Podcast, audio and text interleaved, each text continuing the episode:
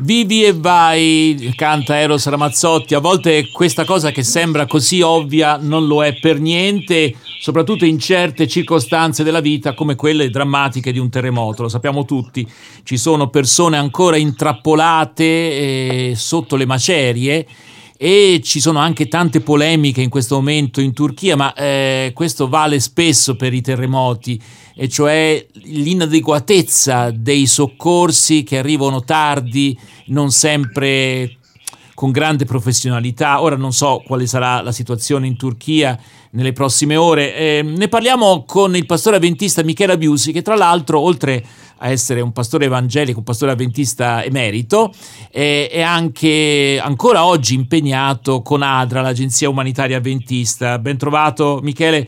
Eh, buongiorno, grazie per essere con noi. Buongiorno a tutti voi e All- a chi ci ascolta. Allora, la prima domanda, tu sei mai stato impegnato in un'opera di soccorso in un terremoto tra i tanti purtroppo che abbiamo vissuto in Italia, insomma, c'è stata un'occasione in cui ti sei dovuto in qualche stato... maniera impegnare? Mm.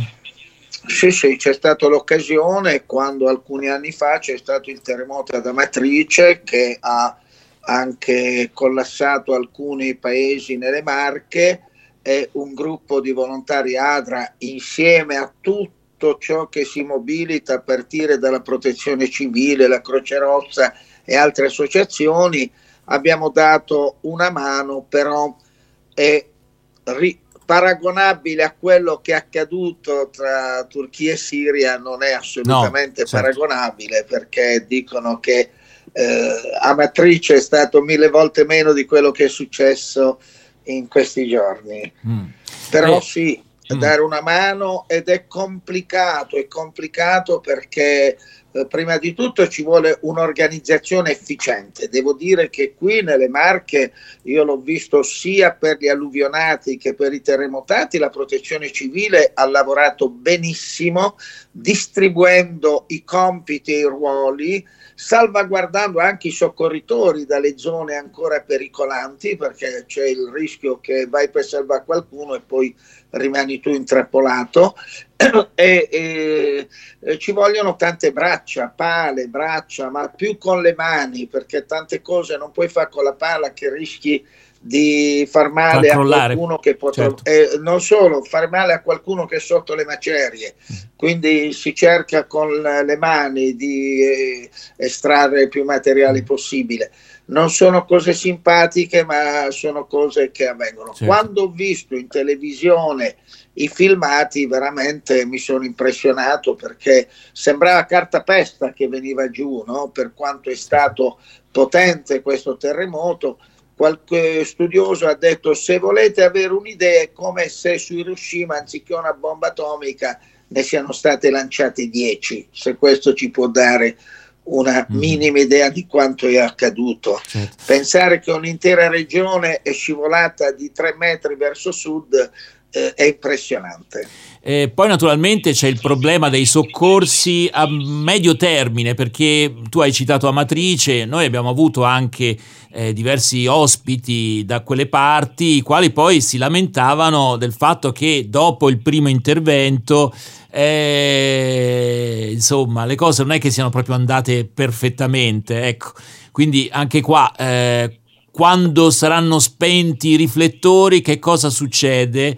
Eh, dei soccorsi. È quello, eh. è quello. io eh, ricordo che diverse famiglie sono state mandate in alcuni campeggi che erano lungo la riviera Adriatica, particolarmente a Porto Recanati, e noi come ADRA abbiamo preso l'impegno di andare eh, il sabato e la domenica a intrattenere i ragazzi, i bambini, tipo scautismo, con dei giochi, con eh, delle attività e naturalmente si dialogava anche con i genitori, con i nonni che erano lì presenti e un gruppo faceva invece eh, proprio divertire, divertire, insomma in quei momenti non è proprio la parola più adatta, però cercava di intrattenere i ragazzi perché potessero avere una vita un pochino più regolare. L'abbiamo fatto per alcuni mesi, poi man mano le persone sono rientrate nei loro luoghi e quindi eh, questo era possibile perché eravamo in primavera, sì. poi l'estate i camping avevano bisogno Quindi con questo cosa ci vuoi dire eh, Michele? Cioè che occorre occuparsi delle persone anche oltre diciamo, il salvataggio che è assolutamente ma fondamentale nelle prime ore, ma bisogna certo, avere uno certo, sguardo anche oltre. Claudio, volevi aggiungere qualcosa? No, dico, eh, c- certo sono situazioni molto complesse, loro non hanno una posizione civile, eh, si sta parlando di paesi dove la guerra... Penso alla Siria. Alla Siria, a eh, tutte sì. quelle persone che sono passate in Turchia e poi in Libano, quindi veramente sta eh, pio- piovendo sul bagnato. In questi, in questi, posti poi viene costruito, essendo paesi poveri, viene costruito eh, male. Abbiamo visto, mm. eh, Michele, hai visto benissimo, in quei, abbiamo visto alberghi nuovi che restavano in piedi e case che andavano giù ecco, come Claudio, però ti dico che le polemiche sono anche a quel livello lì, perché hanno visto invece case costruite più di recente che sono crollate rispetto a quelle invece un po' più, tra virgolette, eh, un po' più vecchie che sono rimaste in piedi. Probabilmente che ho visto in quella scena era stato costruito con sistemi antisismici. Perché se certo, certo, non c'è alcun dubbio. Però non sempre appunto le nuove costruzioni, almeno questo è uno degli oggetti della polemica in Turchia. Quello è il discorso, lo dicevo, anche oggi se le costruisci senza certo. sistema, con la sabbia, come è successo anche certo, in altre parti. È così. Eh. Allora, ehm, io direi forse un, un accenno prima di una canzone. C'è un titolo sui giornali di oggi, mi sembra che sia il Corriere, miracolo sotto le macerie. E questo tema del miracolo, che certo visto in una prospettiva laica, eh, perché nel senso di una cosa inattesa, ecco, però ehm, riporta un problema, e cioè il fatto che ci sono alcune persone che sono salvate e uno può domandarsi, ma perché proprio a me, mentre accanto invece una persona, magari anche un bambino, muore. E questo pone il problema, diciamo, di quanto gli uomini e le donne, eh, magari credenti, possono veramente eh, fare affidamento alla loro fede per una salvezza a 360 gradi. Questo non lo garantisce nessuno, ma ecco, vuoi dire una, una tua parola su questo argomento? Molto complicato, mi rendo conto. Eh, dico una parola per quello che è il mio pensiero. Io eh, diciamo non grido tanto al miracolo perché per me il miracolo più grande che Dio ha fatto è stato quello di mandare Gesù Cristo sulla terra come salvatore dell'umanità e lì è l'intervento di Dio. Poi perché questa bimba legata al cordone ombelicale alla mamma è rimasta in vita mentre la mamma e il papà, non so, aveva anche un fratello, sono deceduti sotto le, mater- le macerie eh, è veramente imponderabile. Io ho, ho rinunciato a mm. pormi questa domanda. Tra l'altro hanno, hanno una, una, domanda sì, posta anche a Gesù, eh, proprio in rapporto a un terremoto, è cascato da una sì. torre del materiale, insomma, no? un, era un, un, evento del tempo che è stato riportato sì. a Gesù e gli hanno chiesto se le persone vittime di questo terremoto che insomma hanno colpito proprio loro e non altri, dice, ma allora forse erano dei peccatori? Ecco, eh, ci, ci vuoi ricordare la, la risposta di Gesù a questa domanda che a noi appare strana, però... Eh, risvegliami la memoria. Allora, eh, beh, Gesù, ri, Gesù, risponde. La torre di Siloe. No? La torre di Siloe. Gesù sì, risponde. La torre di Siloe, come risponde? Eh, che no, guarda, che non, non, sono stati perché erano peccatori, eccetera, genitori, o, o, per genitori o, o loro stessi, eh? ma attenzione che se non cambiate vita la fine di queste persone potrà essere anche la vostra cioè una, bravo, una risposta sì, sì, sì. che lascia un attimo come dire, non è la risposta che ci saremmo aspettati. Sì, perplessi, mm. lascia così, sì. eccetera, perché...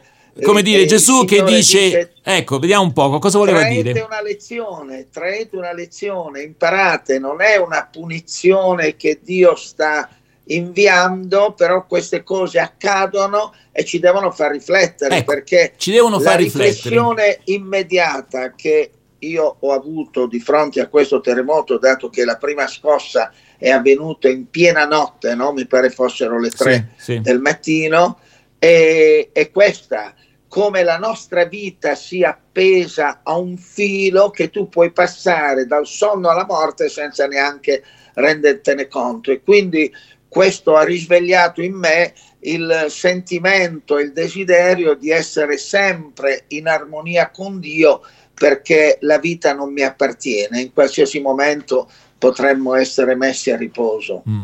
Senti Michele, forse un'ultima battuta prima di lasciarti. Eh, nella giornata di ieri sia Repubblica che il Corriere della Sera hanno aperto la prima pagina con sì. le scosse, poi l'Apocalisse.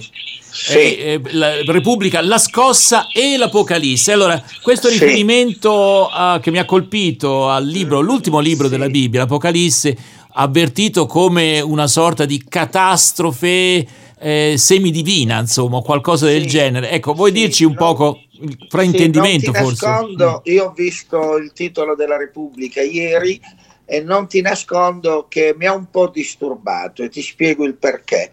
Perché si associa costantemente una catastrofe uguale Apocalisse, mentre Apocalisse, che è l'ultimo libro della Bibbia, gli inglesi lo traducono bene nelle loro Bibbie perché dicono Revelation, in quanto che in greco Apocalipsis vuol dire proprio rivelazione.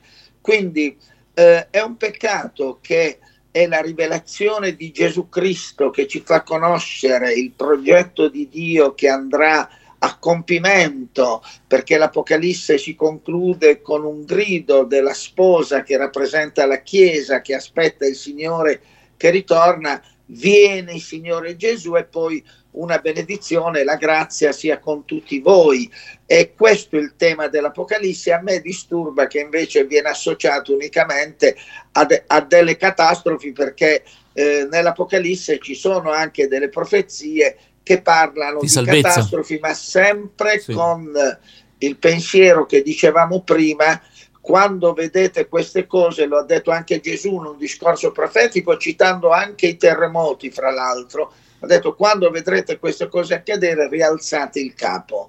Sappiate che la vostra redenzione è vicina, anche se i tempi di Dio sono molto certo. diversi dai nostri tempi. Quindi è un invito a considerare questi eventi come momenti che ci avvicinano al momento cruciale della storia dell'umanità che noi avventisti aspettiamo. Io mi auguro che la cristianità attenda che è proprio il ritorno di Cristo che metterà fine alle guerre, ai terremoti, a tutto ciò che ci affligge in questo mondo per introdurci poi nel regno di Dio. Allora, ha parlato Michela Biusi che lo ricordiamo è un operatore anche di ADRA, dunque è un'attesa molto attiva questa, eh? ADRA, sì, l'Agenzia sì, Umanitaria Adventista. Questa, questa, certo. Questa parola eh, Apocalisse che probabilmente desta effetti speciali, no? sì. mi fa venire sempre in mente il film Apocalypse, Apocalypse, Apocalypse Now, Now, Now sì. con Marlon Brando, Guerra del Vietnam, che è di una violenza, sì, di sì, Anche veramente... se gli americani preferiscono l'espressione Armageddon, quando loro vogliono eh. utilizzare appunto questo senso